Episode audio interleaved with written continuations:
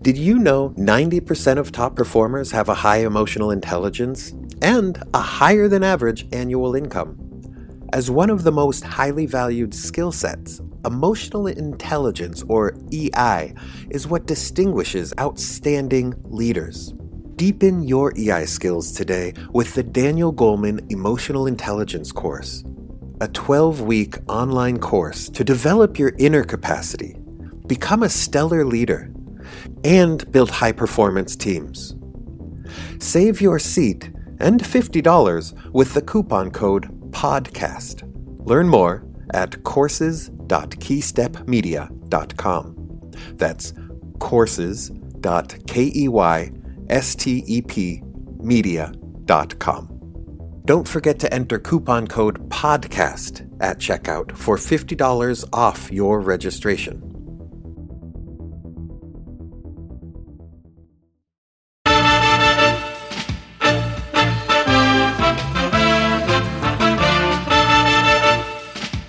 Hello and welcome to First Person Plural.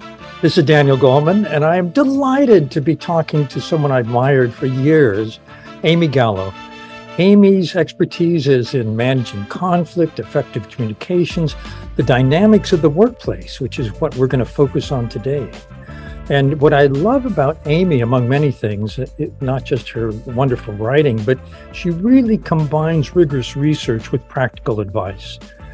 Uh, she's written the Harvard Business Review Guide to Dealing with Conflict. She's a contributing editor to the Harvard Business Review, co host of HBR's Women at Work podcast. And before joining HBR, she was a management consultant. She's worked in many places.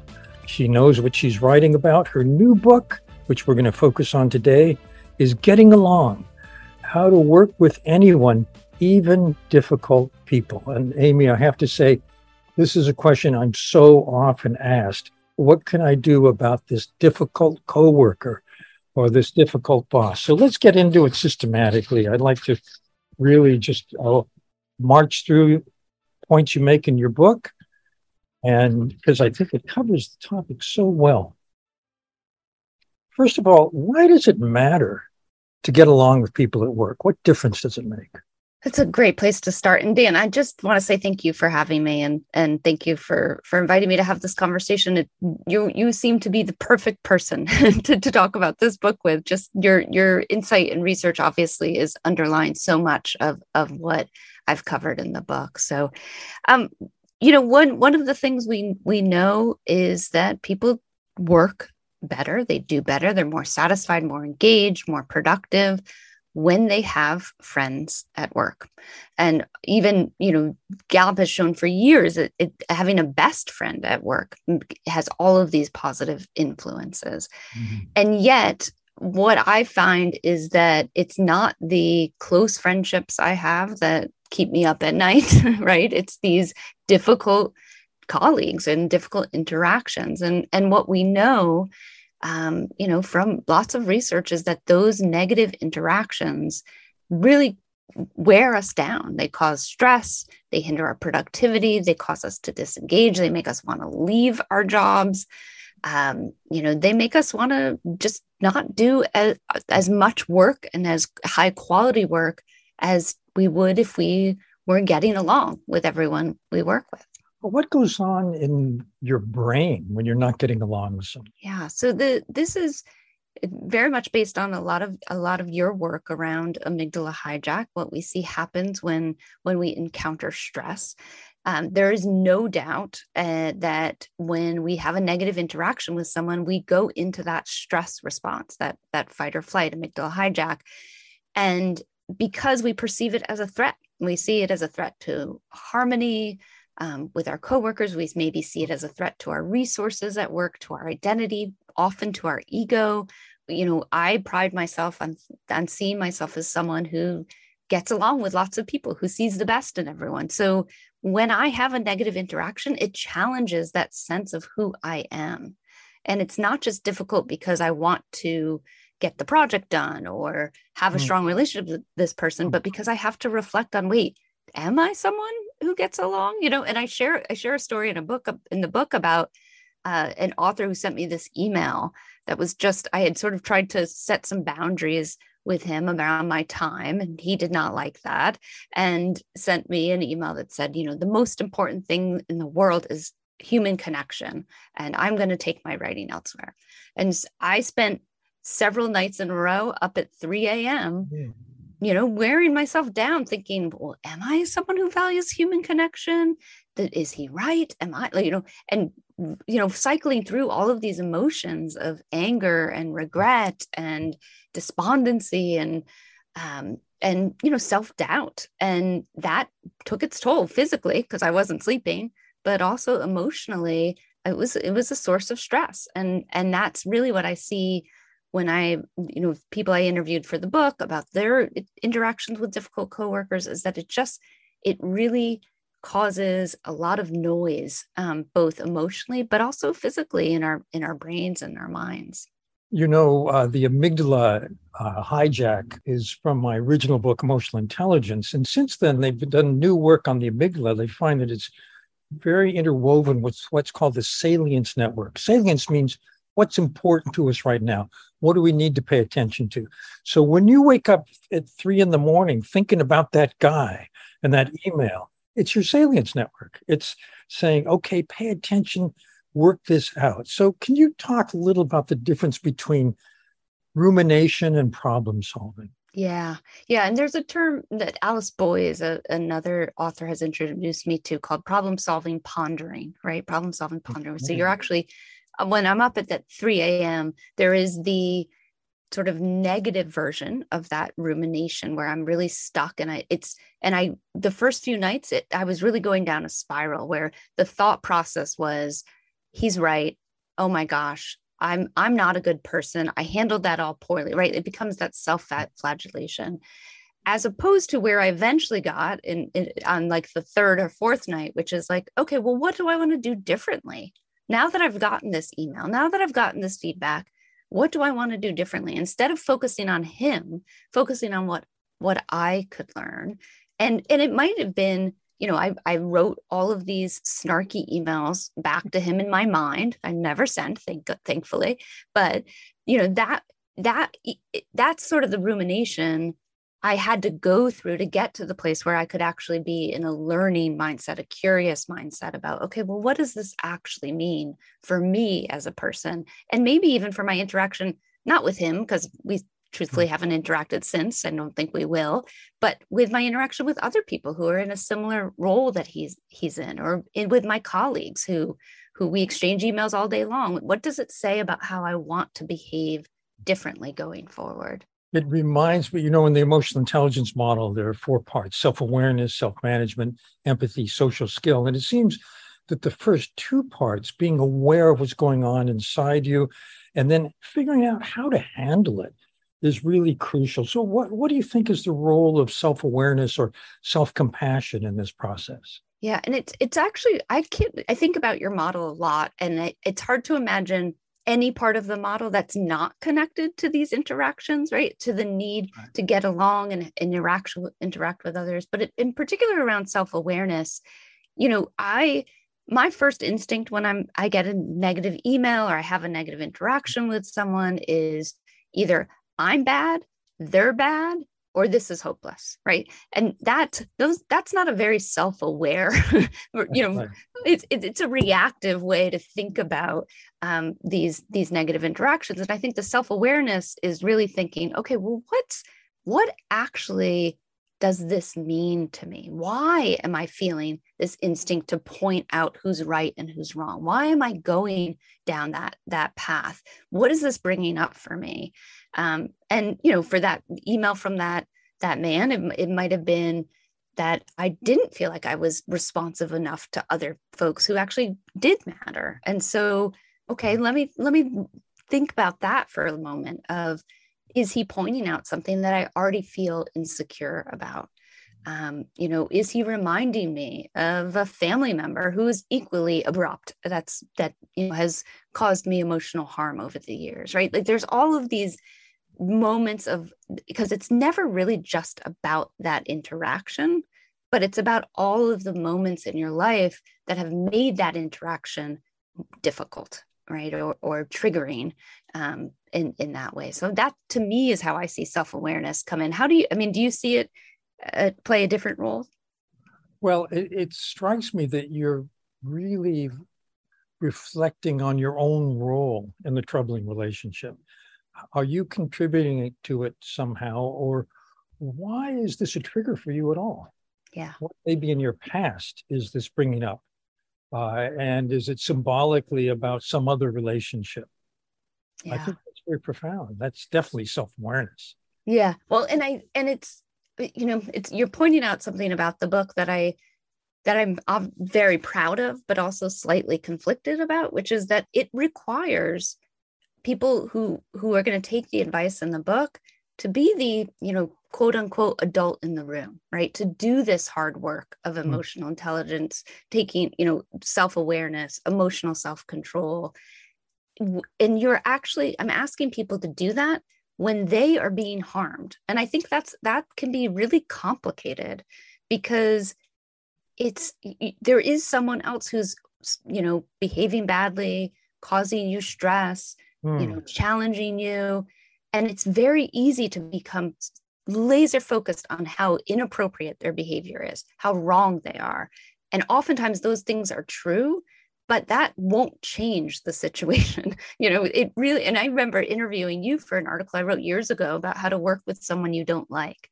And I think you, I, I'm not going to remember the exact quote, but you said, you know, you, the only thing you can control are your reactions to That's this right. situation. Right. And so I really that's really one of the basic tenets of the book is that you're not going to be able to force this person to change but you can change the way you think about them the way you interact. You can reflect yeah. on your reactions to their behavior. Which will change your emotional state and therefore how you want to react to the person. Almost all of the tactics in the book don't require um, sort of a confrontation they do they're really about trying to draw that person into a collaborative cooperative discussion or modeling behavior you wish you would see. So it, it shouldn't in um, worsen some of those dynamics. The, the one thing i will say is that i do think most people when they are dealing with someone who is more senior than them focus on the downsides of calling out the behavior or of um, you know the risks of speaking up. And i think what we often don't think about are the risks of not speaking up. And are those greater than the risks of challenging this person in authority? Now you need to be realistic. There are risks usually of challenging someone who has authority. But are those are are they realistic? And are they greater than the risks of not doing anything well, I think also you're advised to use an indirect challenge, which is more like an invitation, would be most appropriate most, more often when you're dealing with the superior. Yeah. Yep. And and and you know, people people really hesitate to to you know directly confront uh, people of authority and, and for good reason you know i think we often see the those the people to retaliate and or not even retaliate. I mean it's not even you're going to get fired for telling your boss that, that you disagree with them. It's more often that you're going to experience reputational damage that's going to harm your career over the long term. But I, as you said dan i think if you invite them into a conversation about how do i handle this specific thing or how do we work better together or how can what can i do differently to make sure we work better together? That that's a different Here's, I, I wonder amy if you can sometimes position it as you know your boss's success depends on you and your team. How can i how can i help you do better in this situation? Yeah. Yep. And i and people do really that's like classic managing up skills right? Of like i i need to be helping my boss succeed. I need to be thinking about what their goals are. And a lot of times when your boss is insecure or passive aggressive or um, you know demeaning in some way or it, that that we just think, oh, why would I help this person? Right? Why, why why would I care about whether they succeed if they're so awful mm-hmm. to me? And the truth is, with insecure folks, if you can actually show them you're on their side, oftentimes a lot of that behavior will will I won't say go away, but will improve, right? Because then then you're seen as an ally instead of a threat. That's really important. And well, before we get into what to do, which I think is a wonderful part of your book, let, let's hear about the types. You talk about eight common types. Yeah. Difficult people. Yeah. Uh, and uh, I'd, I'd love to get your take on it. You know, what are the three or four most common types? Sure. can, can you tell a story about each? Yeah, of course. So the the eight types just to be clear are not a mutually exclusive you know no, this is not a categorization like an mbti serve you know assessment or anything this is just descriptions of the common archetypes that i heard about in my work um, that people were encountering most often and you know the ones I'll, I'll, there's eight of them and there's i'll point out a few that i think are most relevant for folks one is the insecure manager i can't tell you how many times I hear about bad bosses. And mm. it might be that they're incompetent, it might be that they're toxic. And I think a lot of it at the end of the day comes down to the fact that some managers feel insecure. And so I really focused on that that archetype. It, it reminds me of the uh, so-called imposter syndrome, which is ext- surprisingly widespread among the managerial class and professional class. Yeah. Many people feel that they're faking it or that they'll be found out they don't really have what it takes, which of course would make you feel very insecure. Yeah. Yeah. And that and it's it's absolutely human to feel insecure. In fact, a, a good, you know, a good dose of insecurity makes us you know humble it makes us self-reflective hmm. you know if you weren't if you're if you have zero insecurity you're sort of veering into the psychopath territory right like you have to have a little bit of self-doubt the problem is, I think a lot of people, especially when they get into positions of power, as you point out, go into that imposter syndrome where they're really self-doubting what they're, you know, what they're capable of, and they take they often take that out on the people they manage. I think that one reason that I've observed that this happens is that people tend to be promoted to the level of incompetence, which is to say, you were such a good individual contributor, we're going to make you head of the team, head of the division, you know. And all of a sudden, your leadership skills matter and you've never had to use them before. In fact, you don't even know what they are. That's and, right. You know, about people being promoted to the level of incompetence, one of the things I really admire actually about my husband, he is an individual contributor in his role. He's been at the organization longer than anyone else on the team. He, there have been opportunities for him to step into a managerial role, and he has every time said, It's not what I want to do. And mm-hmm. and I think that it's it, you know it's just such a smart move for him because for a variety of reasons i won't, won't get into but i think it really he w- is so clear on the challenge of what that would present for him as an individual that even though it would mean more money maybe more resp- you know more responsibility maybe more prestige mm-hmm. he's just been very clear eyed about the fact that that's not what he wants to do every day. It's interesting too, Amy. You know, uh, I'm doing a book with uh, Cary Cherniss, who's been co-director of the consortium on uh, for research on emotional intelligence organizations, and we're looking at 20 years of research that makes it very clear that emotional intelligence for leaders can be developed. And it's really important for an emotionally intelligent organization to put time and effort into that and to give people the chance to do it because so many people need to do it. And so when you talk about the insecure boss, that that could be a common factor. That's right.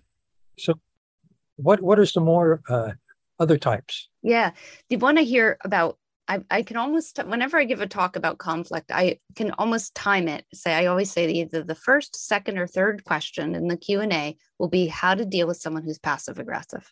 Oh, it's the, it is the you know really the question i get most often and that that's one and again you know i try to normalize in the book i also exhibit a lot of these behaviors myself sometimes. I have been passive aggressive. I have acted insecurely. Amy what does passive aggressiveness look like? How can you tell someone is following that pattern? Yeah, it it's so I actually in the research for the book found out that the the term was first coined it, um, in the 1920s to describe um, soldiers in the military who would not comply with direct orders. So they mm. would they would agree uh, yeah sure i'll do that and then they would just resist and not do it.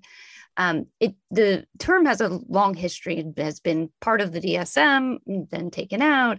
Um, and you know it's not an official diagnosis um, which makes sense but it's typically in what we see in the workplace is it's someone who says yes in a meeting but then doesn't follow through uh, it's someone who insists that they're fine, even though they're displaying body language that shows they're upset or they're angry.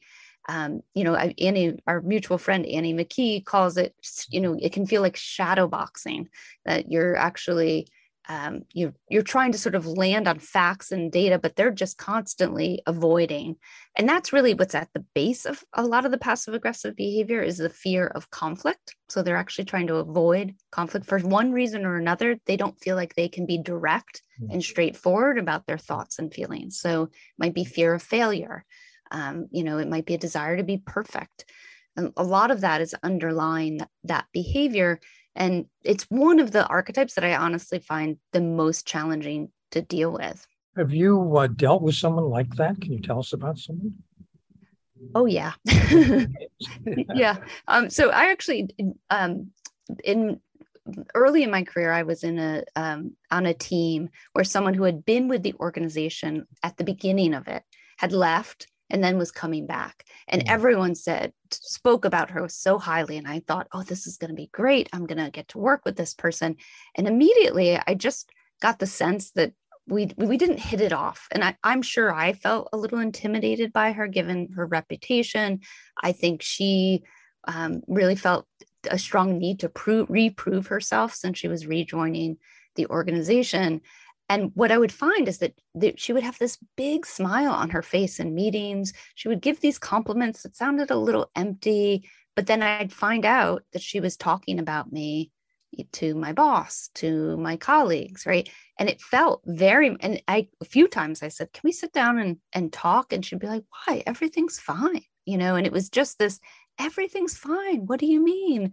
Um, feeling that you know i knew something was not right. And and i never actually this i didn't have any of the skills that i advocate for in the book at the time because it was really early in my career and i never found a way to get along with her. I never found a way to to connect with her and i regret it. I wish i could go back in time and really sort of understand a little bit more about why she was behaving that way and what i was doing to make it because she wasn't behaving this way with others and that was really a sign for me.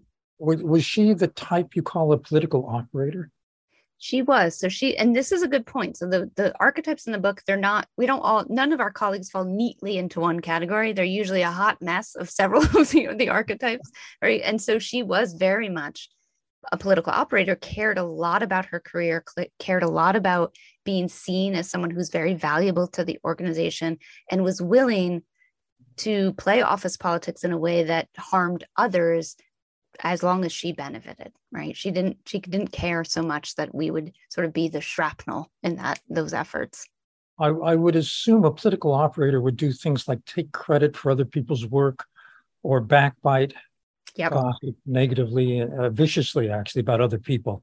Yeah gossip is a big piece of that that uh, the political operators toolkit. Mm-hmm you know gossip li- even lying right? I think and you see this with passive aggressiveness too is that when you try to pinpoint someone either the political operator the passive aggressive on i notice you're doing this right? They'll often be like no i'm not. No i'm not. You know you you took credit for that that sure. um, work that we worked on together that project. No i didn't. I gave you credit. And and then you're you're thinking wait did i? You know the self-doubt starts to come in of like wait did i not see that correctly Sounds like gaslighting.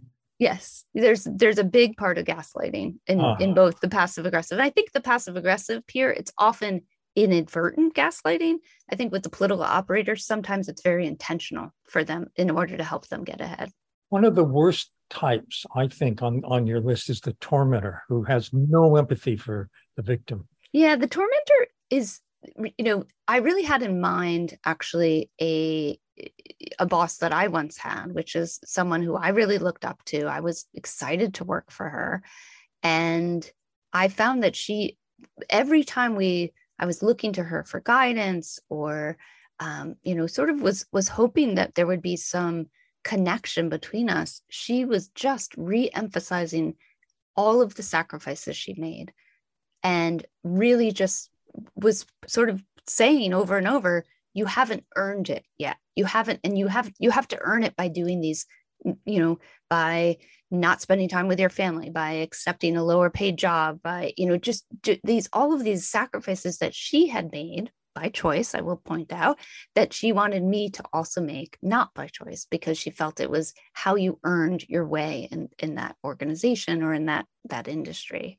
And you know the the term tormentor actually was suggested to me by a colleague on linkedin who said you know it's someone you expect to be a mentor but they actually just keep on kicking and kicking. And and so you're you're suffering their abuse when you're thinking wait i thought you were going to be a friend. I thought you were going to be a sponsor or an ally.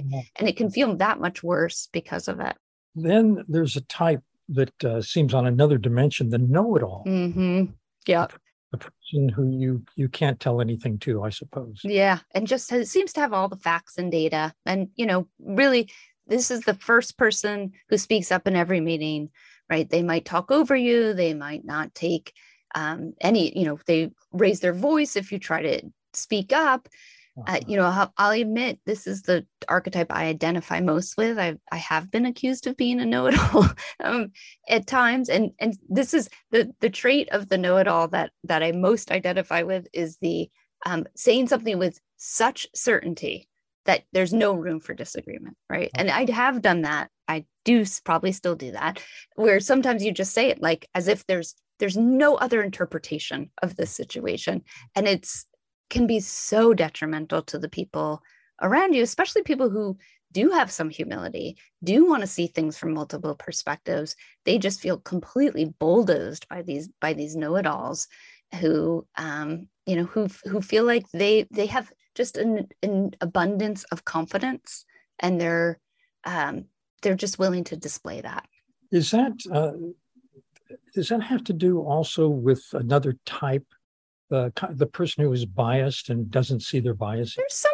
relation because i think that the know-it-all just is so focused on their perspective and their own own experience. They can't imagine that they would bring in bias or they can't imagine that it would matter right? They're like well i'm doing so well. I know i'm such an expert on this. It doesn't matter if i have a few flaws mm-hmm. um, like these these biases. I mean the bias coworker is another one that's incredibly difficult to deal with and and truthfully we all hold biases right? But the biased coworker is someone who does not care and does not self-reflect. They have none of the self-awareness that that's required in ei mm-hmm. to recognize that we all hold biases and prejudices, but they're just willing to sort of let all of that seep out, make, you know, microaggressions, biased comments, and get really defensive and, and sometimes truly really awful in response to any challenging of that behavior. Do you have an example from your own working life of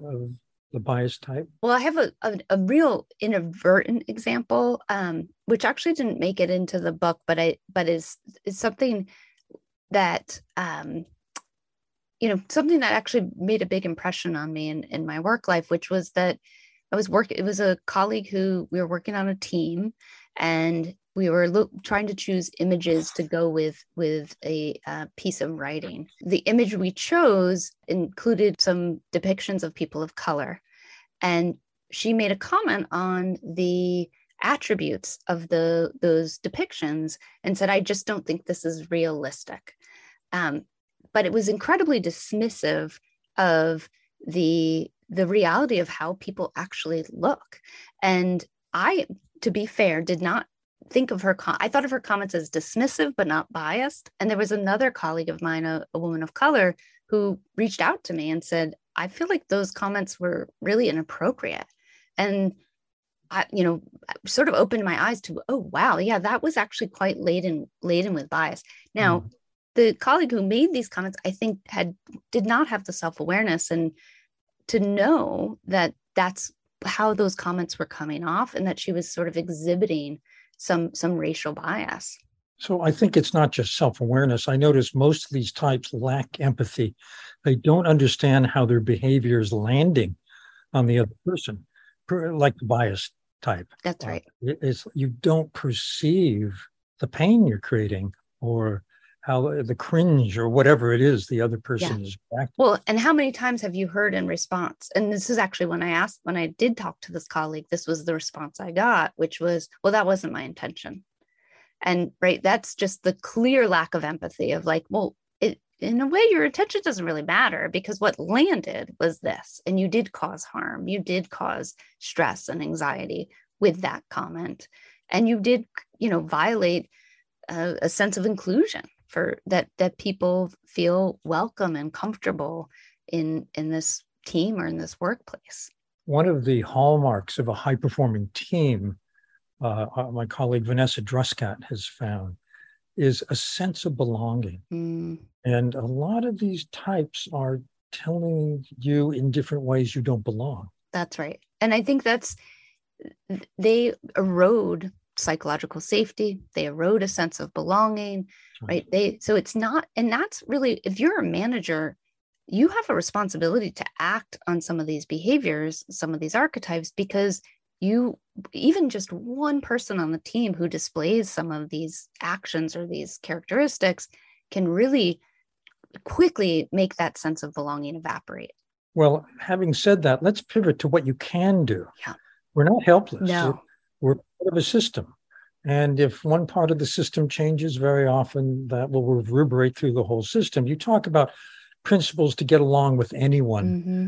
Tell us about some of those. Yeah, we've been talking about some of them just to sort of tangentially already. I mean, one of I'll point out a couple that I really um, that I find quite useful. Um, is one is that your perspective is just one perspective, right? That there's there you do have to remember the way you're seeing the situation is influenced by who you are and by your where you sit and your upbringing and background and identity factors. And so you may see someone behaving passive aggressively and just say that is absolutely inappropriate right? That's not acceptable behavior and someone might say actually no this has worked really well for me. And you know i'm i'm from a culture where we don't address conflict directly. And so this is one way to actually get my needs met.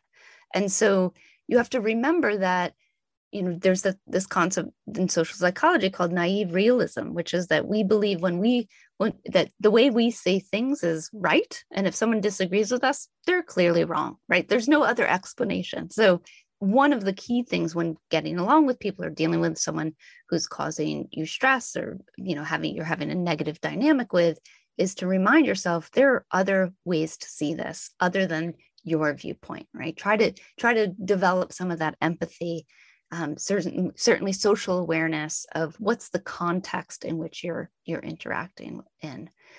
You know one of the other principles i want to point out is experimentation and i think this is really this pulls on a lot of the, the emotional intelligence competencies of trying out uh, solutions. So I, I, share a lot of tactics based on the, each of the archetypes is to try one of the tactics and try commit to trying it for two weeks or a month see how it give works. an example give an example yeah yeah so let's let's say with the passive aggressive peer mm-hmm. for example um, you know you've had no luck in getting them to actually follow through on the things they commit to in meetings right? So you might agree that you're going to apply a little positive peer pressure and as a team set up norms right? And you don't have to be the leader of the team. You can be anyone on the team who says you know i was thinking we should we should agree on how we want to follow through on commitments we make in a meeting. And um, you know let's agree that we'll write it down we'll share an email afterwards.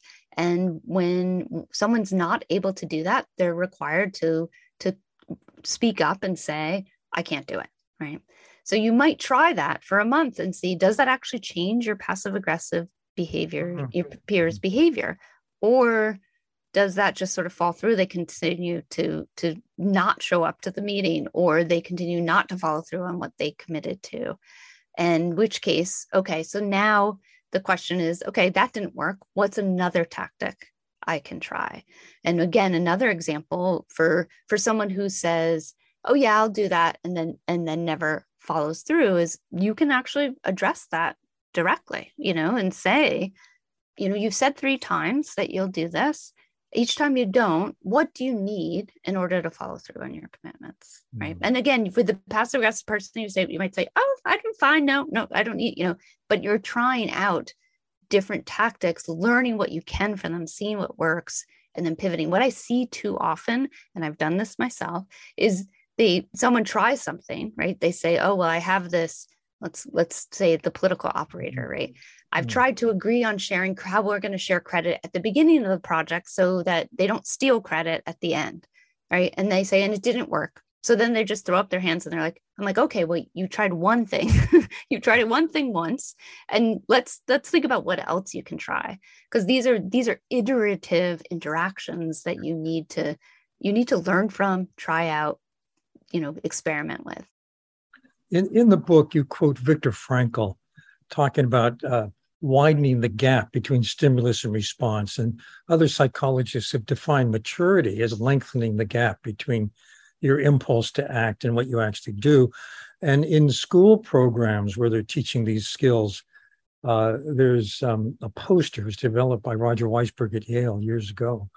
The poster depicts a stoplight, and it says, when you're upset, remember the stoplight. Red light, stop, calm down, and think before you act. Yellow light, think of a range of things you could do and what the consequences would be.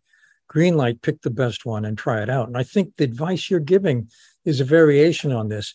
And not only that, you're giving people the gift of here's six things you can try. Yes Yes. Well, and here's the, and then keep track, right? What did I try? What didn't work, right? Yeah. and you're learning. Like it's, you have to, growth mindset is fundamental in, in implementing any of this because you mm-hmm. have to remember you have to both have a growth mindset about yourself, right? I can learn, I can try different tactics, I can integrate the behaviors that work, get rid of the ones that don't.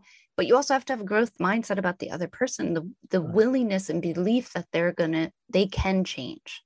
And when you believe that about someone, I mean, I think we we both have seen this, I'm sure, in our, our work. When you believe that about someone, it does change the dynamic. Right. If you if if I'm so set, if you and I interact in and I'm so set on, well, he's just he, that's how he is. That's mm-hmm. it's not gonna, you know, what, what nothing I can do will change that. Right. You feel that in that interaction. You feel pigeonholed, you feel stuck, you feel underestimated if I approach that conversation, even just in my mind saying, I'm not sure why Dan's behaving the way he is, but mm-hmm. I, I bet I bet he could change if the circumstances change. It's going to be a much more open, collaborative interaction. I think that's a really important point about the, the concept of a growth mindset. It's both you can change, but the other person can change too. We both have the potential. Uh, and because if you don't have that view, then nothing can change. That's right. And actually, Anita Rattan, who I interviewed, she's a professor at London Business School. She I interviewed her for the book on the biased coworker, and she has some research that shows that the growth mindset really helps when you're challenging folks who are, who are committing biased comments. Because if you point out someone who's made a biased comment, if you point it out and you don't have any expectation that they'll change, mm-hmm. it, then you're basically shaming them, punishing them but if you if you have the mindset that they can actually grow and learn from the experience you're much more likely to approach that conversation in a way of well how do we do this differently next time? I'm giving you room to learn and grow. And it's so important particularly around if we want people to change their biased behavior giving them the room to learn from their mistakes you you mentioned three kind of knee jerk reactions that uh, make things worse, not better, in these situations. One of which is shaming people. Uh, the other, which are retaliating, which of course we often reflexively think, well, maybe that'll help. And then the third is suppressing what you're feeling. Can you tell us about each and why it makes it worse? Shaming is the the there's a difference between um, pointing out someone's mistakes and then ma- versus making someone feel like their mistake is inherent to who they are so mm-hmm. if you if you tell a know-it-all like you you know you act you you're blustery you act oh, so comp like if you're you're pointing out like this is a human flaw with you as opposed to you're exhibiting a behavior that's having this impact on me right I, a very big difference between um, when you act confidently and lay out all the facts without room for disagreement, it shuts down the conversation, right? Mm-hmm. As opposed to you're a know-it-all who makes us all feel horrible, right? Yeah. Yeah. Such a such a difference. So and and people we know, we know from research, Brene Brown has researched this. This has been there's been a lot about this of like we know people don't aren't inspired to change, motivated to change when they feel shame. They're actually in, in, inspired to double down on the behavior or hide from the, from the behavior. Um, remind me what the second one was. Retaliating. Retaliating. Retaliating. Yes. So this is uh, this is my instinct. the, when, my, when we talk about the the the space between stimulus and response, when my stim the space is very short, my instinct is how do I get back at them, right? And how do I dish out exactly like I'm going to show them how bad it feels to have this like a snarky email show up in my inbox at eight eight thirty at night, right? I'm just going to show them but when I take a deep breath, I realize, right, that you're just encouraging the same behavior over and over, right? And it's and and you're modeling. I mean, part of encouraging people to change is modeling a different way of interacting. And I think a lot of when we talk about what's in your control, your ability to show this is how I hope we can interact. This is how I want us to interact in the way you respond is so much more motivating and encouraging for the other person to change. Then there's uh, suppressing your feelings. Yeah.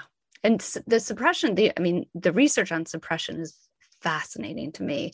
I, mean, there's there's one study that shows that emotional suppression isn't only bad for you physically, but it actually suppress leaders who suppress the the their heart rates of the people in the room while they're suppressing are going up right so that we're actually it's contagious the the negative impact of suppressing our emotions and the truth is anyone can relate to the idea that not only is suppression we know suppression instinctively we can understand why that's bad but also it's just going to come out another way right? You're gonna lash out at some point. You're gonna you know let you're going to boil over. It's going to you're going to take it out on your partner or on someone at work who you uh-huh. actually like you know?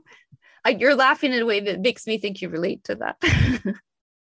I was thinking you'll take it out on your pet that's my yes right like I, I, mean and the truth is we most often take it out on ourselves in terms of sleepless mm. nights mm. eating poorly you know you know just sort of the the negative physical um ramifications of of stress but yeah we might take it out on our pets we might take it out on every you know people around us so the the suppressing the the the like i will just endure this this negative relationship or i'll endure mm-hmm. this bad behavior yeah. from this person is just not a good it's not a good approach so the question amy is how not to suppress your negative feelings but not act on them in a destructive way that's right. I mean, that is hard, right? How do you do? Because it does feel like a choice of, um, well, I, I just will ignore these, or I'll, com- I'll, we often hear people say, I'll compartmentalize them. But sometimes compartmentalizing them actually is just stuffing them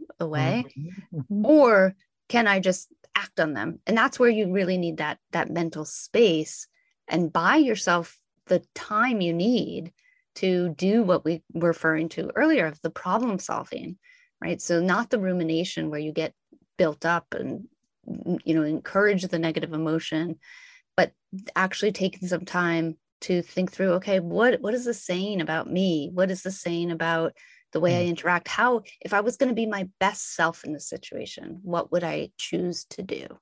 Well on that note what would you recommend to people for maintaining their own well-being when they go to work every day with someone who just drives them crazy? Yeah.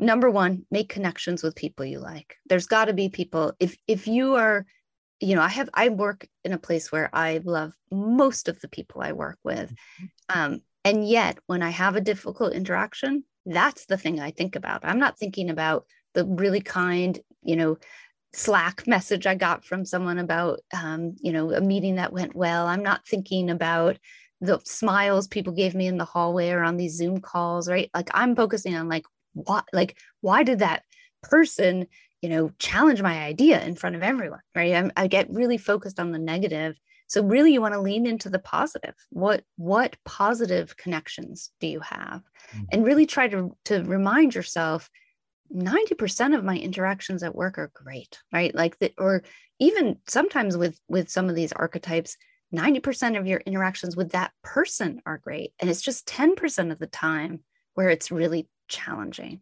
So trying to focus, not sugarcoat, but focus on what's actually going, working well for you. You know, I also, and I think you also have to be very, very careful around, um, you know, if, if, especially if you're dealing with someone like a political operator or a tormentor, that you're documenting some of the behavior because if it's not going to change you don't want to let it damage your your career and i think that's also a positive step you can take is okay i've tried to improve this dynamic. I've tried to get to make things better with this person and it hasn't worked. So how do i protect myself and my career? Um and and then also i would say you know one of my favorite tactics is at the end of the day that person has to wake up as themselves, which seems pretty miserable. And I get to wake up as me.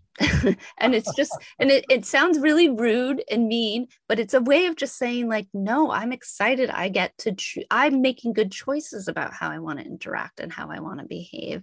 And I feel, I feel some sympathy for that person that they have to wake up, you know, their miserable selves. Um, and it, I know, I know it sounds awful, but it just, for me, it gives me the emotional distance I need from that difficult person. Do you have any tactics, Dan, that you use to sort of protect yourself from some of these folks? You know, I'm an industrial strength meditator. I find it helps me calm down and be focused despite what's going on. I've had some, I had one guy uh, who was a terrible boss, one, one of your types. And that really helped me because I still had to be productive so I could stay calm and focused. But I want to say, Amy, it's such a pleasure talking to you. Thank you for coming on the podcast. The name of the book, everyone, and I really recommend it Getting Along How to Work with Anyone, Even Difficult People. And Amy Gallo will tell you exactly how. Thank you so much, Dan. This has been a pleasure. Yeah. Amy, you. it's a great pleasure. I hope we can continue to do stuff yeah i would love that and thank you so much for for the kind words about the book and the blurb and every all of your support i really appreciate it it's, um, you do such good work thank you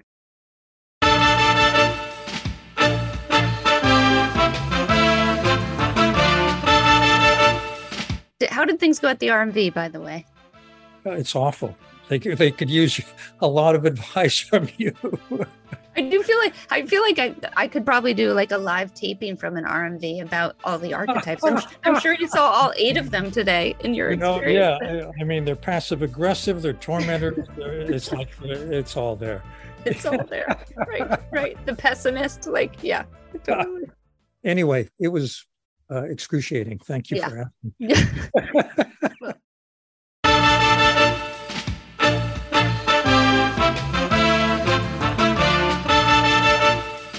That's it for this episode of First Person Plural. Special thanks to our guest, Amy Gallo. Once again, her book is called Getting Along How to Work with Anyone, Even Difficult People. You can get it wherever books are sold. We also have the link in our show notes on our website, firstpersonplural.com. While you're there, you can check out our guest bios, transcripts, and resources mentioned in today's episode. And you can also follow us on Instagram at Key Step Media if you enjoyed our discussion with Amy Gallo, check out some of our past interviews. Our recent interview with Claire Kane Miller about the mental health of students is great for this back to school season. Daniel Goleman hosted today's episode. Bryant Johnson is our artist in residence. Zarina Carden does marketing. Our music is by Ghost Beats. And I'm Carrie Seed. This podcast is sponsored by Key Step Media, your source for personal and professional development materials focused on mindfulness, leadership, and emotional intelligence. Take care of yourself, and we'll talk soon.